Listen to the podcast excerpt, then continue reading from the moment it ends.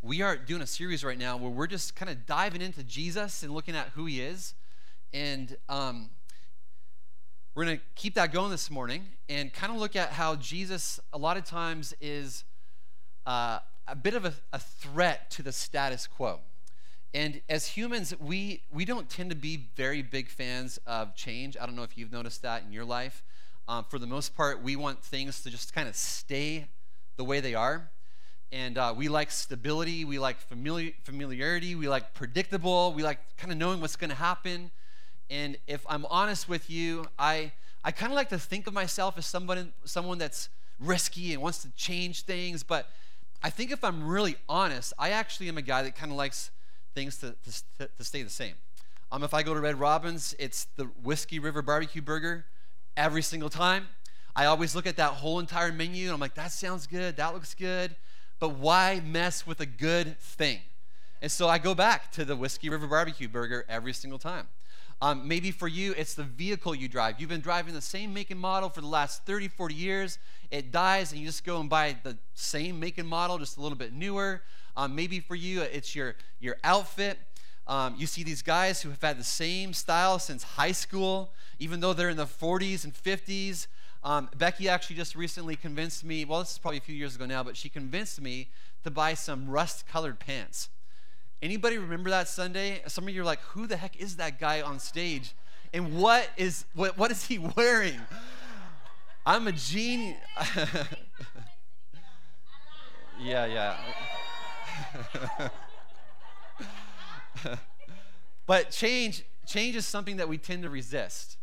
And occasionally we kind of get this this thirst for for adventure and maybe we we've been stuck in a rut and we're just like we got to mix it up somehow. So we go on maybe a big vacation and or maybe we go and we we, we get out some rust colored pants and listen to our wives. Or, or maybe maybe you just change up the daily routine rather than take the usual road home from work. You take the long way home or or maybe instead of mexican food you go out for greek food or something. But for the most part unless you're in a, in a bad place in life, we like things just, just the way they are. In fact, we're such big fans of things staying the way they are that we've even come up with a phrase to describe it. That word I mentioned earlier on, we call it the status quo. And the status quo is simply a phrase that means the way things are. And we like it that way. We don't want the status quo disrupted, at least not too much. We, we just don't want change. And, and all this resistance, though, to change is a problem for the follower of Jesus. Why? Because he came to bring change. Not just change to the, the broken world in which we live, uh, you know, the world out there, but he actually came to bring change right here.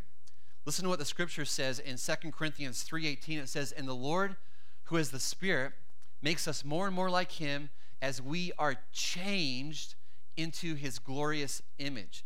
Jesus brings change, which on one hand, you're going, okay, that's glorious, that's good, that's awesome. He takes our lives that are broken, that are captive in sin, and he sets us free. He makes us a brand new creation. But on the other hand, the part of, of us that doesn't like change, that, that likes things just the way we are, we have the hard t- a hard time sometimes with the fact that he came to bring change. But what we need to know if we're going to be followers of Jesus, is that He didn't come to keep us comfortable. He didn't come to prop up our self centered, uh, broken lifestyle. He didn't come to maintain the status quo and make sure that, that things stay just the way they've always been. No, He actually came to bring change. And we see this very clearly throughout His time on this earth. Everywhere that Jesus goes, if you read through the four Gospels, the account of Jesus' time on earth, Everywhere he goes, it seems like he is constantly disrupting the status quo. He is constantly bringing change. And as you can imagine, this didn't always make people super happy. And I want to look this morning at a few places where, where this happened. Um, in Luke chapter 4, just after Jesus has he's been out there in the wilderness for 40 years he's been tempted by the devil and he he returns to the area that he grew up in and when he returns the bible describes that he returns filled with the holy spirit news begins to spread about him throughout the whole region. He's teaching in different synagogues, the, the Jewish house of worship. And as he's teaching and, and doing different things, word is getting out there about this Jesus guy. Well, eventually, he comes back to his hometown of Nazareth. And we're going to pick things up in Luke chapter 4, verse 15. It says, When he came to the village of Nazareth, his boyhood home, he went, as usual, to the synagogue on the Sabbath and stood up to read the scriptures. The scroll of Isaiah the prophet was handed to him and he unrolled the scroll and found the place where this was written The Spirit of the Lord is upon me, for he has anointed me to bring good news to the poor. He has sent me to proclaim that captives will be released, that the blind will see, that the oppressed will be set free, and that the time of the Lord's favor has come. And then after reading this, the Bible says he rolled the scroll back up, handed it back to the attendant, and sat down. And the Bible says that all eyes in the synagogue looked at him intently. And then he began to speak to them, saying, The scripture that you've just heard has been fulfilled this very day. Everyone spoke well of him and was amazed by the gracious words that came from his lips. How can this be? They asked. Isn't this Joseph's son? They're just amazed at Jesus. Like, who is this guy? We, have watched this, this, this guy grow up, and here he is, full of all this wisdom and they're talking about this. And and so here's jesus though. He's become kind of like a little uh, like a celebrity in his hometown and he's preaching this good news and and he's talking about some changes that are going to be happening. Those that have been captive he says are going to be released from their prison. Those that have been blind the blind who can't see that's going to change and they're going to be able to see. Those who have been oppressed well he says their situation is about to change and they're going to be set free. They won't be oppressed any longer. And as he's, he's saying all this, the people are amazed. They're thinking, something's different about this guy. They're in awe of him. And they are excited about the changes that he speaks of, especially in light of the perspective that they have. They're looking at, at everything here that he's saying through this political lens, expecting that as that what Jesus is going to do is he's going to bring freedom from the, the Roman oppression, and he's going to he's going to set prisoners that have been imprisoned by the Romans. He, they're thinking he's going to set them free, and they're they're they are all amazed, and they're excited about these changes that are coming down the pipe. And, and you know what I've found in life? I've found that that I'm okay making changes in my life as, as long as I'm in favor of those changes in the first place. In other words, change is good as long as I like the changes that are coming. I remember when I first got married, um, there were some changes that I was very excited about. I was going to be going to bed every night with a gorgeous woman beside me. Uh, it was a good change. Um, I was going to have somebody to help me make nice meals. Good change. I was going to have someone that was always there, a listening ear. Another good change. I was excited about these changes that were coming to my life. But then Becky starts talking about me putting the toilet seat down. And I'm going, that doesn't make any sense at all to me. She starts talking about putting dishes away when I've made a snack or something. I just wasn't excited about that change that was coming. And not so down with those changes. And what I eventually came to learn, though, is that if I wanted some more of the good changes, these other changes in my life, they weren't actually suggestions. They kind of went hand in hand with the changes that I didn't want. And, and I found that it works in a very similar way in my relationship with Jesus. I'm actually okay with Jesus coming along and setting me free from sin. I'm okay with Jesus coming in my life, and, and maybe I've got fear and anxiety, and He comes and He brings peace. He changes that, that, that condition of my soul. I'm excited about that. But then He comes along and He makes changes that disrupt the status quo, the way things are, the way I like things, and I'm not always super excited about that. And in this story that we just read, the people start off amazed. They're all excited about him and the ideas of freedom and good news. But then he throws them a curveball and he basically says, You're just after the show. You just want me to do some cool stuff, some miracles, some cool tricks, heal some people, have your hometown boy be someone you can brag about. You really don't want the changes that, that I've come to bring. And he basically tells them in an indirect way that they're not going to be receptive to what he wants to do. And so, what he's going to do is he's actually going to take this message, this work, this change to the non Jewish people. He's going to change the entire social, social structure of the day. And when he does that, they're not actually jumping up and down, giving each other high fives and fist bumping and all this kind of stuff. Um, they didn't grab Jesus and throw him on their shoulders and saying he's a jolly good fellow. No, instead, listen to what the Bible says. It says, when they heard this, the people in the synagogue were furious. Jumping up, they mobbed him and forced him to the edge of the hill on which the town was built. They intended to push him over the cliff, but he passed right through the crowd and went on his way. They're like, let's kill him. Now, just, I don't know about you, but it's kind of hard to imagine and picture what that would be like. But just imagine me up here this morning saying something that gets you so furious, you're like, let's go grab Rich and chuck him in the Nooksack.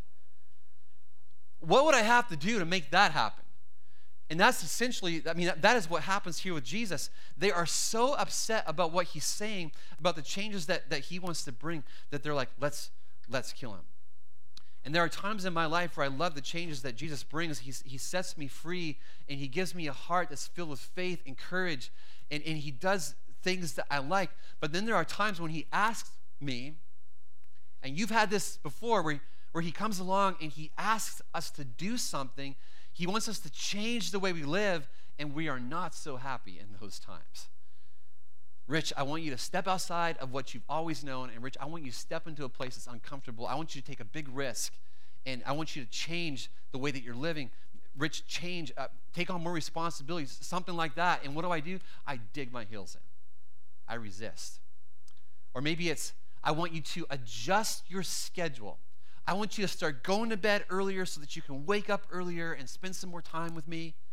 And we're like, eh, Jesus, I don't know if I like that change. Or, or I want you to move from a place of complacency to a place of action. I want you to begin making a difference in this way and this way. And we're going, nah, I kind of like where I'm at. It's a good place. Or how about this one? I want you to take some of that hard earned money and start giving some of it away. And we're very quick to go, no, God, I don't, I don't, I don't think so. I don't, I'm not a big fan of that, that change. And when that happens to us, when Jesus disrupts the way things are in our lives, we're usually, especially if you've been a follower of Jesus for a while, we're, we're, we're usually too smart to just come right out and say no. We don't do that. We're like, no, God, nah, I'm not, there's no way I'm going to be doing that. Instead, we, we convince ourselves that maybe it's not Jesus asking us for a change. Maybe it's just the pizza I had last night. Maybe it's just me. It's not really Jesus. Or, or, or we, we, we think that, that, that maybe the change he's asking us to make is not really that big of a deal. So we'll just like put, keep putting that thing off. We dig in our heels and we resist. After this scene in the synagogue and that whole situation unfolds, um, Jesus continues moving throughout the region of Galilee and he moves like an agent of drastic change. His next stop is a town called Capernaum, where he, he teaches in the synagogues every Sabbath. And on one particular occasion, we're not going to read the whole story, you can read that later on, but on one, one occasion, he's teaching, and there's a guy there who's, who's possessed by demons. And these demons don't like Jesus. And uh, at one point, they, they say to him, Go away. Why are you interfering with us, Jesus of Nazareth? Jesus is interfering with the way things are, with the status quo. And, and here's the thing when, when you, you stop submitting to the work of Jesus in your life because you see it as interference, he's just kind of getting in the way of how you've, you've always lived your life. When you see the work of Jesus and the change that he wants to make in your life as interference, that's a big sign that it's time to do a heart check and go, okay, God, am I really, are you really Lord of my life? or something else. In the story, Jesus casts out the demon, sets the man free, and, and next he, he keeps bringing change. He, he shows up at Peter's mother in law's house, and a, a bunch of people uh, she's sick, and a bunch of other people as well in the, the, surrounding areas. And Jesus comes and he heals them of their sickness and disease. And then we read in Luke 5 about more change. He approaches Peter, James, and John, these three guys who are fishermen and have been fishermen their entire lives. And what does Jesus say? He says to them, Don't be afraid. From now on, you'll be fishing for people. And as soon as they landed, they got off the boat, they left everything the Bible says and followed Jesus. That's massive change. They left their whole entire career and followed Jesus. Later on, he finds Matthew, the tax collector. Does he tell Matthew, hey, Matthew, don't worry about change. Don't worry about making adjustments. Just put your faith and trust in me and just keep doing what you've always done. No, he goes on to Matthew and he says, follow me and be my disciple. The Bible says, Jesus said. So it goes on to say, so Levi got up, left everything, and followed him. Massive change. Immediately after this, Jesus doesn't stop. He just, he keeps on changing things. And, and he brings more change. He goes to Matthew's house, Matthew, Levi, same guy, and he eats with all Matthew's buddies. And religious guys weren't supposed to do that back in the day. It went against Jewish culture, it went against Jewish custom. And the leaders notice they aren't happy with this, this change that Jesus is bringing. And so the Bible says this it says, The Pharisees and their teachers of religious law complained bitterly to Jesus' disciples. Why do you eat and drink with such scum? And Jesus answered them, Healthy people don't need a doctor, sick people do. A little, little later on, we see Jesus bringing more change.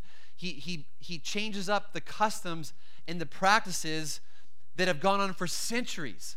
He, he shifts things up around the Sabbath, around the holy day, and just gets people very, very upset. Another time, he brought more change through his teaching. He, he was saying things like, You've heard it said, an eye for an eye and a tooth for a tooth, but I tell you, do not resist an evil person. He's changing things. Another time, you have heard it, that it was said, Love your neighbor and hate your enemy. But I tell you, love your enemies and pray for those who persecute you. He's changing things. In other words, things used to be like this, but there's a change coming. And you can read through the Gospels and you're going to notice very quickly that Jesus is, is constantly disrupting the way things are. He is constantly bringing change. He brings change to traditions. He brings change to culture. He brings change to customs. He brings change to values. He brings change to attitudes. He is constantly changing. And he doesn't just come bringing a little bit of change, he comes ushering in a whole new kingdom. Shortly after the episode where he was nearly killed by the, the synagogue people that had turned into a mob, he says this He says, I must proclaim the good news of the kingdom of God to the other towns also, because that is why I was sent. What he's bringing is a full on revolution. A revolution is a complete, radical, drastic change. It was a change that that would see death defeated. It was a change that would see men and women set free from sin and shame. It was a change that would see us forgiven and whole, a change that would move us from a place of loneliness to being part of this big family community of believers. It was a change that would, would take us from having no identity to being sons and daughters of the King of Kings. A change that would take us from living lives that are just meandering through the cosmos with no purpose, just doing our thing, to living lives that are filled with purpose. It's His kingdom invading our hearts and souls and then transforming us from the inside out to be people who live our lives like Jesus. And this all begins. I mean, this change, it, it, it, starts when we put our faith and trust in Jesus, doesn't it? I mean, that's like radical change. We go from living our lives our way to going, okay, God, I'm going to put my faith and trust in you.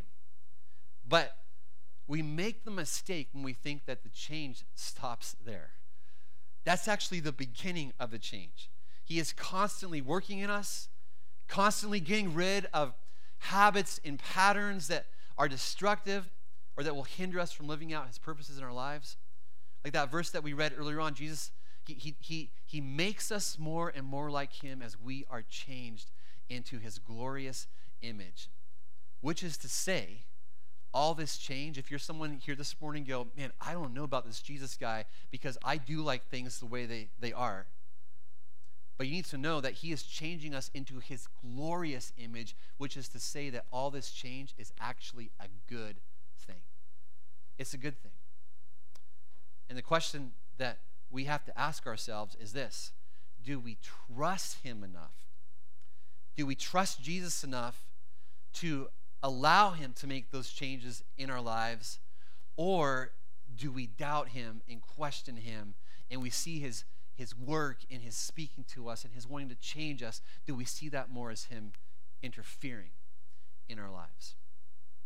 There's a, a an illustration, an image in the Bible that's very well known when it comes to being somebody who submits to the change rather than resisting. And it's a verse found in Isaiah chapter 64 where it says this it says, And yet, O Lord, you are our Father. We are the clay, and you are the potter we all are formed by your, your hand. And so it's this picture of our Heavenly Father who is good, who's loving, who's, like we sang today, He is for us, He's not against us, and He's like that potter at, a, at the potter's will. He's got a chunk of clay and He's, he's making that into something. And there's a few things that, that I just want to close with this morning, but a few things I love about that picture of the potter in the clay. The first thing I love about that picture is that it shows a God who is not intimidated by the messiness of our lives. You know, if you've ever seen that, that picture of a potter and some clay, and some of you students in the room, you maybe had that in one of your classes. Remember my kids bringing back stuff that some clay cups and stuff that they made in school. And but you know how it looks, right? That that clay, it's messy, it's muddy, it's kind of slimy and dirty, gets all over your hands and all over the place. Kind of like our lives. And I love though how God is not, He doesn't look at us in our brokenness and our messiness and get intimidated by that. He doesn't look at us and go, oh wow, they are, that's a pretty broken situation. I'd rather not wade into that broken situation. No, that's not the, the, the Father that, that we call Heavenly Father. He is good, He is patient, He's full of love and kindness. He steps into our brokenness and He does it with joy. He does it, he does it as a good father, and he enters our, our broken world. I mean, we see this in Jesus' time on earth, how he's even willing to leave heaven to come into our broken, messy world. Your life is never too messed up where God says, I'd rather not deal with that. That's too much work. It takes too much time. That's too broken. That, that is not our Father in heaven. No, instead, God, on the other hand, he, he actually tends to take, it, it seems from Scripture, like he takes extra delight in the, the really broken situations and stepping in and bringing healing and change. He's not, he's not afraid, intimidated by the messiness of our lives. No, he he joyfully steps in. Another thing I love about that picture of the, the potter and the clay is that, you know, you might feel like a useless lump of clay. Anybody else ever been there? You just feel, man, God, how can you possibly work through my life?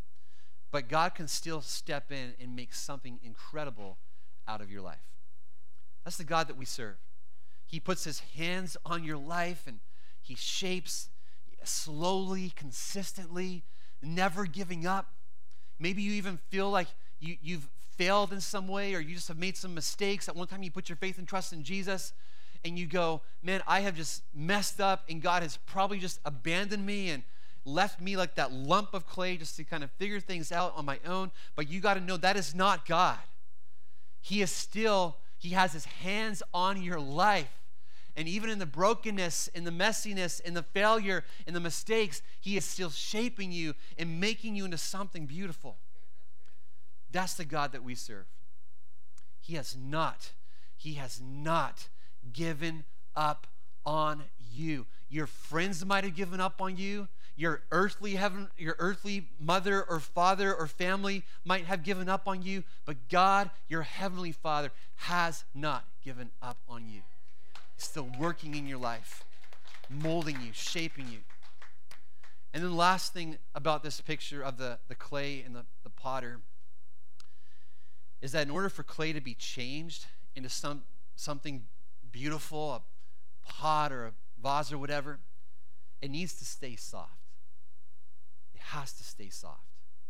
It can't become hard and resistant and just throwing its hands up at the potter.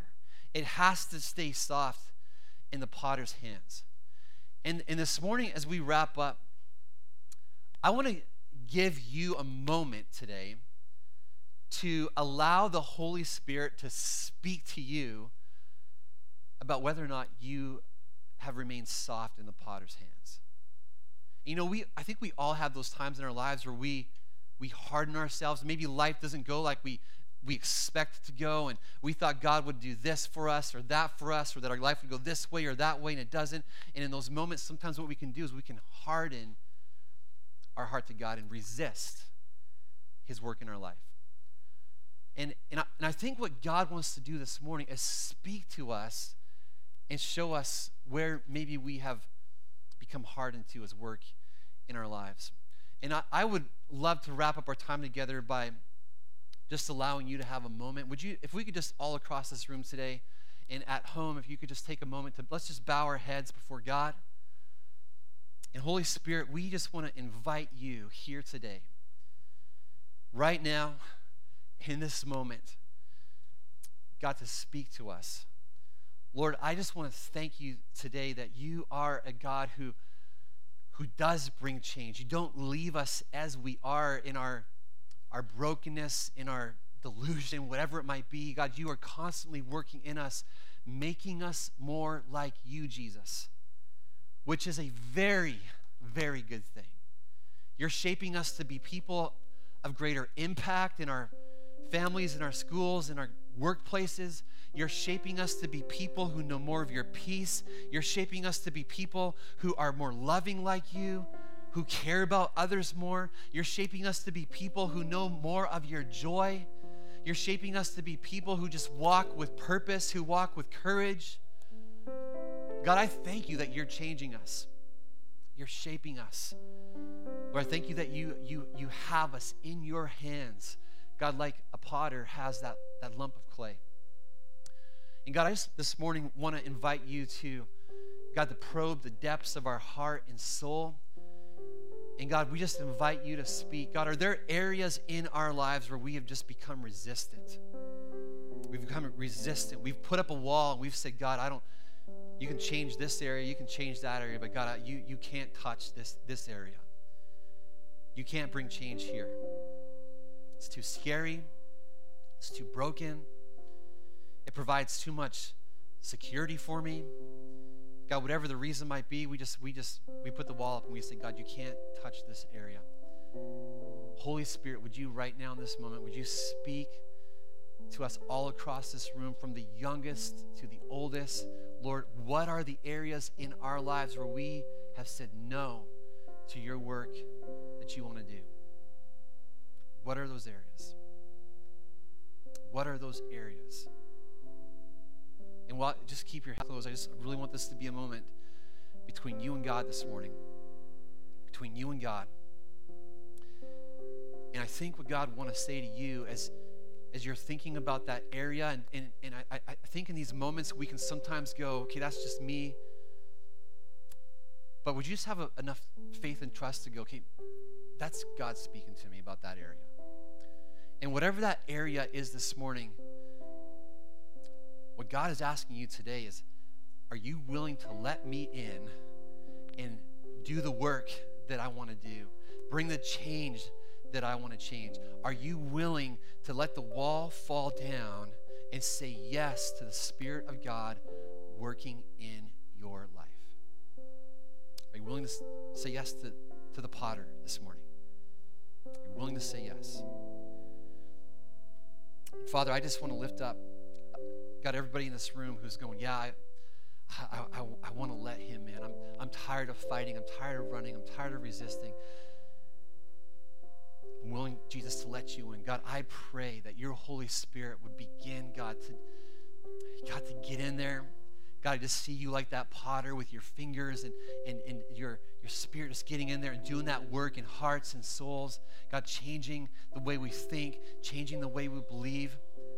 God, I pray, Jesus, that that Lord, where, where your work has been resisted, that God, as you begin to get in there and do that change, that God, you'd be bringing freedom, that God, you'd be bringing peace, that God, you would be bringing, um, God, more of a likeness in our lives to, to, to, to your Son.